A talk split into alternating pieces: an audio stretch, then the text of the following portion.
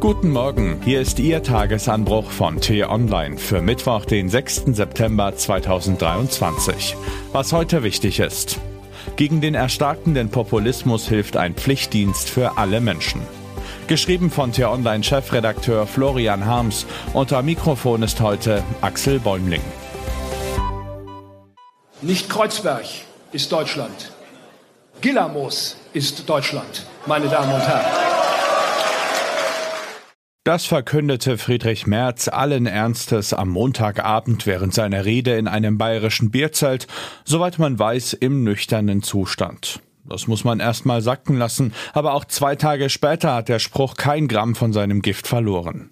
Seit Jahren hat die CDU in Großstädten immer weniger Wähler und stellt dort immer weniger Bürgermeister. Friedrich Merz hat offenkundig nicht vor, daran etwas zu ändern.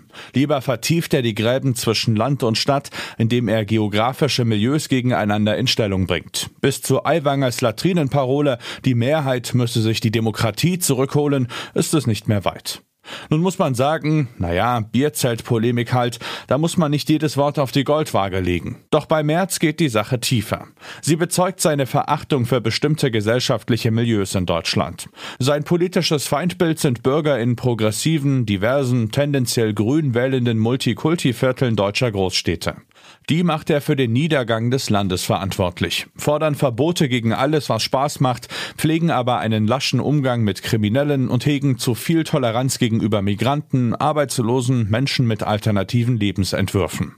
Bekanntlich steckt in jedem Klischee ein Körnchen Wahrheit, mehr aber eben nicht. Natürlich hat Berlin-Kreuzberg mit anderen Problemen zu kämpfen als Abensberg in Niederbayern. Aber daraus zu schließen, dass die rund 300.000 Einwohner des Hauptstadtbezirks nicht Deutschland seien, ist eine Anmaßung. Was würde Herr Merz wohl sagen, spreche man Millionären mit Privatflugzeugen das Deutschsein ab? Politiker dürfen zuspitzen, politische Gegner geißeln, auch das ist okay, aber wenn sie beginnen, Bürger gegeneinander aufzuhetzen, wird der gesellschaftliche Zusammenhalt erschüttert. In Popularistan drüben auf der anderen Seite des Atlantiks sehen wir, wohin das führt. Dort schreien sich die politischen Lager nur noch gegenseitig an und wünschen einander Tod und Teufel an den Hals. So weit dürfen wir es hierzulande nicht kommen lassen. Auch der Chef der größten Oppositionspartei trägt dafür Verantwortung. Deshalb sollte Friedrich Merz heute gut zuhören, wenn der Bundespräsident sein Herzensanliegen vorträgt. Frank-Walter Steinmeier setzt sich dafür ein, eine Pflichtzeit für alle Bürger einzuführen. Ob nach der Schulzeit, als Abwechslung vom Arbeitsleben oder vor der Rente. Jeder kann sich solidarisch für Mitbürger engagieren. Ob man im Seniorenheim aushilft oder Kinder bei den Hausaufgaben unterstützt, in der Flüchtlings- oder Behindertenunterkunft jobbt, im Krankenhaus oder in der Bundeswehr dient, überall im Land werden Helfer gebraucht. Und das Beste ist, man lernt dabei mehr über das Leben als in den meisten Berufen, wie ich aus eigener Erfahrung bezeugen kann. Heute macht Steinmeier den nächsten Schritt, um sein Anliegen voranzutreiben. Im Schloss Bellevue diskutiert er mit den Abgeordneten des Bundestagsausschusses bürgerliches Engagement über seine Pläne. Er ist überzeugt, dass ein altersunabhängiger Pflichtdienst den gesellschaftlichen Zusammenhalt und die Demokratie stärken würde. Tatsächlich bekommt er dafür sogar mehr Zuspruch aus der Union als aus den Ampelparteien.